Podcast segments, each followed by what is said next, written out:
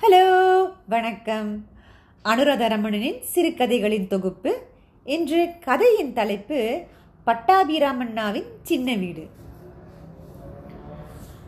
சாப்பிட உட்காரும் போதே கவனித்தார் பூவராகன்.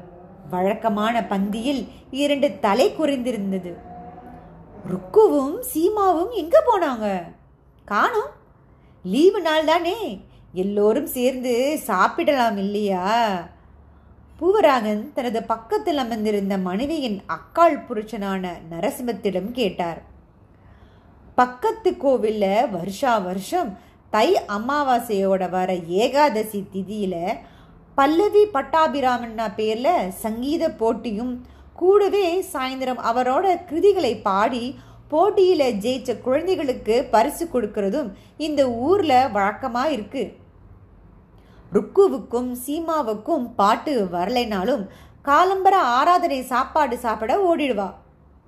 பரிமாறியபடியே பூவராகனின் மைத்துனி லட்சுமி சொல்ல பருப்பு சாதத்தை பிசைந்த மனிதர் அப்படியே ஒரு கணம் திக்குன்னு உட்கார்ந்து விட்டார். பல்லவி பட்டாபிராமன்னா அடடா இன்னைக்கு அவரோட திதியா? இதற்குள் அவரது மனைவி சகுந்தலா அக்காவை தொடர்ந்து பரிமாற வந் வந்தவள் பெருமையுடன் சொல்கிறாள். யாரு? நீங்க ஒருத்தர் வீட்டில் பதிமூணு வயசு வரைக்கும் பழையா கிடப்பேன்னு சொல்வீங்களே இல்லை? அந்த பட்டாபிராமண்ணாவா? அவரோட நினைவு நாளை கூட கொண்டாடுறதுக்கு ஆள் இருக்கா என்ன? மனைவி இப்படி கேட்டது மற்றவர் எதிரில் தன் கணவர் அந்த பிரபல சங்கீத வித்வானின் வீட்டில் வளர்ந்தார் என்பதை சொல்லி காட்டாத்தான் என்றாலும் கேட்ட விதம் பூவுக்கு சுருக்கென தைத்தது. ஏன்? இருக்கப்படாதா? அவருக்கு எத்தனை சிஷ்யர்கள்? அது என்ன கூட்டம்? அது என்ன மாலை மரியாதை?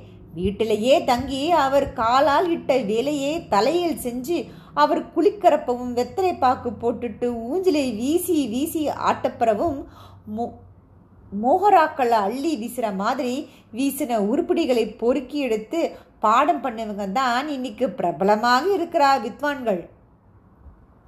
சகுந்தலா விடவில்லை. இந்த இடத்தில் குத்தினால் கணவனுக்கு நோகும் என்ற எண்ணம் சிறிதுமின்றி குத்தினாள்.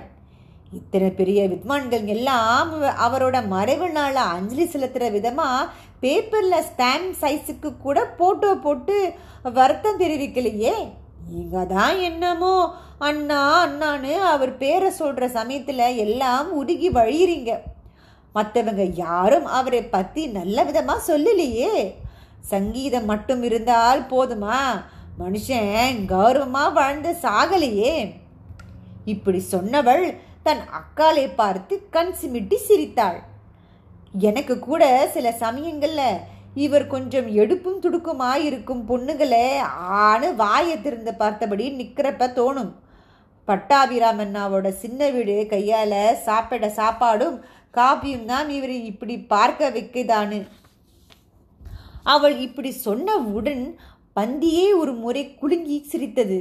அந்த ஒரு கணத்தில் தன் மனைவி சகுந்தலாவை அப்படியே தூக்கி அவள் கையில் இருந்த கத்திரிக்காய் பிட்லை பக் பிட்லை பக்கெட்டில் முக்கி எடுத்து விட வேண்டும் போல ஆத்திரம் மண்டி கொண்டு வந்தது பூவுக்கு.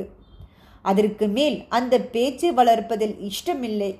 ஏதோ மைத்துனர் வீட்டு கல்யாணத்திற்காக வந்திருக்கிறார். இன்னும் ஒரு வாரத்தில் டெல்லிக்கு திரும்பி விடுவார்.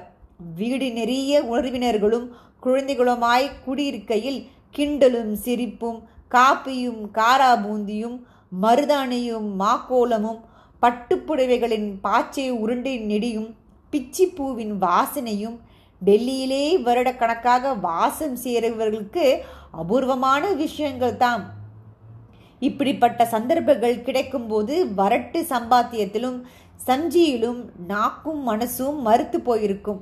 மனிதர் தட்டி கழிக்காமல் ஓடி வருவதும் இதற்காகத்தான். ஆனால் பல்லவி பட்டாபிரபன்னாவை பற்றி பேச்சு வரும் என்று அவர் நினைத்து பார்க்கவில்லை. பேசவோ விமர்சிக்கவோ இவர்களுக்கெல்லாம் என்ன தகுதி இருக்கிறது? சின்ன வீடு என்று உதட்டை சுழிக்கும் சகுந்தலாவுக்கு தெரியுமா? அந்த சின்ன வீட்டிலிருந்து எத்தனை பல்லவிகள் பிறந்தன என்று? சம்பூரணம் உண்மையிலே எல்லாவற்றிலும் பூரணமாகத்தான் இருந்தாள்.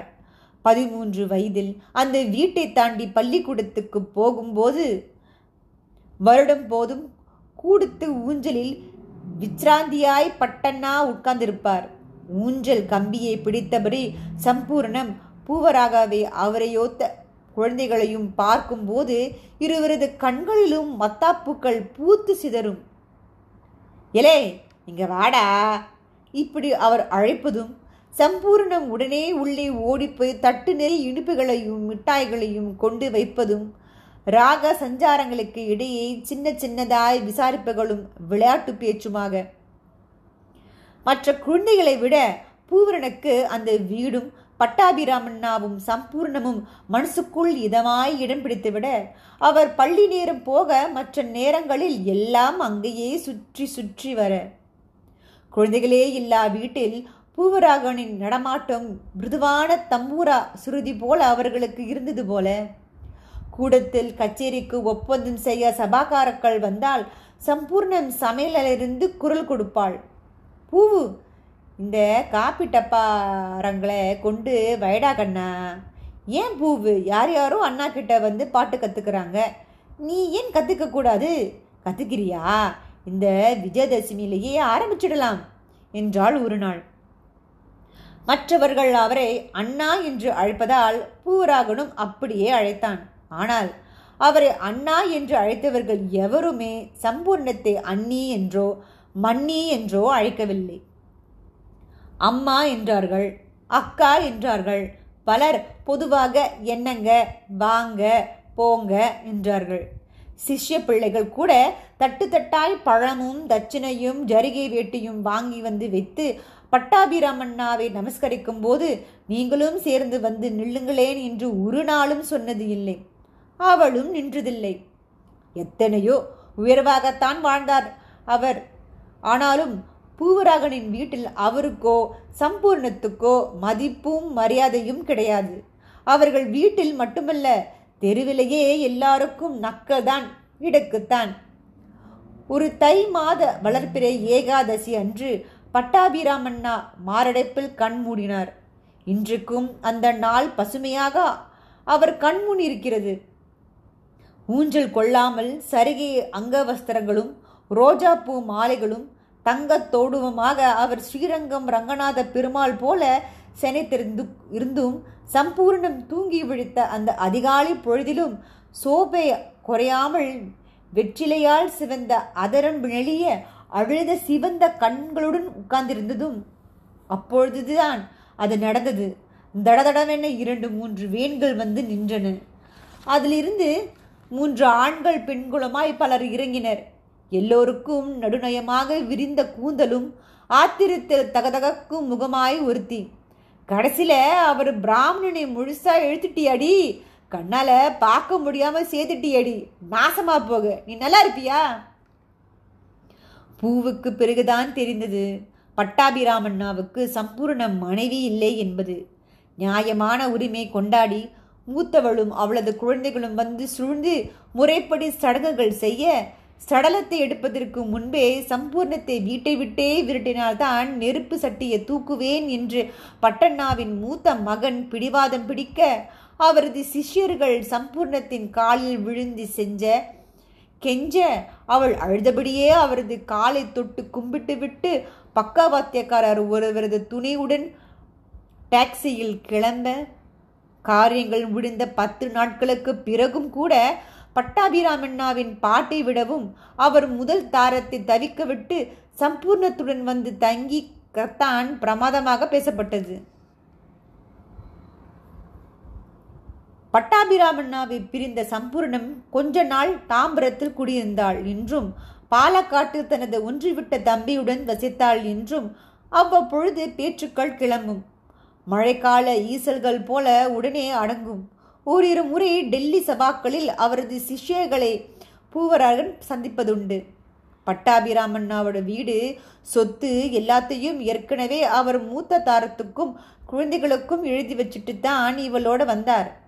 இவளால் ஆனதும் நகையும் பணமுமா எத்தனை சுருட்ட முடியுமோ அத்தனையும் சுருட்டிட்டா. பசங்க அவருக்கு திவசம் பண்ணக்கூட மாட்டேங்கிறாங்க. ஏதோ எங்களால் ஆனது அவரது பல்லவிகளை பாடும்பாடி அடுத்த தலைமுறையினருக்கு கொண்டு போய்கிட்டு இருக்கோம். மாலை அரை தூக்கத்தில் இருந்த பூவராகனே சகுந்தலாவின் குரு தட்டி எழுப்பியது. இன்னைக்கு உங்கள் பட்டனாவோட நினைவா கோவிலில் கச்சேரி இருக்கு. அவரோட பல்லவியை மட்டும் நாலு மணி நேரம் பாட போறாராம். அவரது சிஷ்யர் ஒருத்தர். அக்காளும் தங்கையும் கிளம்பி போக சற்று நேரம் அவர்கள் போவதையே பார்த்து கொண்டிருந்த பூவராகன் மெல்ல எழுந்து சட்டையை மாட்டிக்கொண்டு தானும் கோவிலை நோக்கி நடந்தார். கல்யாணி ராக அலாப்பனை காற்றில் மிதந்து வந்தது. மேடையில் பாடிக்கொண்டு இருப்பவர்களின் முகம் கூட இவருக்கு பரிச்சயமான முகம்தான். அண்ணா அண்ணாவென்று பட்டாபிரம்மண்ணாவுக்கு கால் அமுக்கிவிட்ட முகம்தான். மேடையில் ஒரு பக்கமாக பட்டாபிராமண்ணாவின் புகைப்படம் ஒன்று சிறிய ரோஜாப்பு மாலையுடன் வீற்றிருக்க பரிசு வாங்கிய பொடுசுகள் கையில் கோப்பைகளையும் சான்றிதழ்களையும் வைத்துக்கொண்டு ஜமக்காலத்தில் உட்கார்ந்திருக்க ஆவலை அடக்க மாட்டாத பூவராகன் கோவிலில் குருக்களுடன் விசாரித்தார். இது எடுத்து போட்டுண்டு நடத்துறது யாரு? குருக்களை முந்திக்கொண்டு அங்கிருந்த பெரியவர் ஒருவர் சிரித்தபடி சொன்னார். பட்டாபிராமன்னா அந்திம அந்திம காலத்தில் சம்பூர்ணம்னு ஒரு அம்மாவை வச்சிருந்தார். அவங்க தன்னோட இறுதி கால விருப்பமாக இந்த திதி நாளே ஒரு ஆராதனை மாதிரி கொண்டாடி பட்டாபிராமன்னா ஞாபகமாக சின்ன குழந்தைகளுக்கு வடை பாயசத்தோடு சாப்பாடு போட்டு பாட்டு வர குழந்தைகளுக்கு பரிசுகளையும் கொடுக்க சொல்லி அவர் போட்ட அத்தனை நகைகளையும் விற்று கோவிலே வைப்பு நிதியாக கட்டிட்டு கண்ணை மூடிட்டாங்க. பூவராகனின் கண்களில் கண்ணீர் குளமிட்டது. யார் என் சொன்னா என்ன? ஊரே கூடி வந்து தூச்சினாத்தான் என்ன? சின்ன வீடோ பெரிய வீடோ? அந்த மனசு? அதுக்குள்ளே இருந்த பிரியம்? அடடா! பாடகரின் கல்யாணியையும் மீறி பாச பல்லவி ஒன்று பூவராகனுக்குள். நல்ல எண்டிங்கில் இந்த அழகான கதை கூதத்தில் இரண்டாயிரத்தி ஒன்றில் அப்லோட் செய்யப்பட்டது. உங்களை அடுத்த ஒரு அருமையான சிறுகதையில் சந்திக்கும் வரை நன்றி.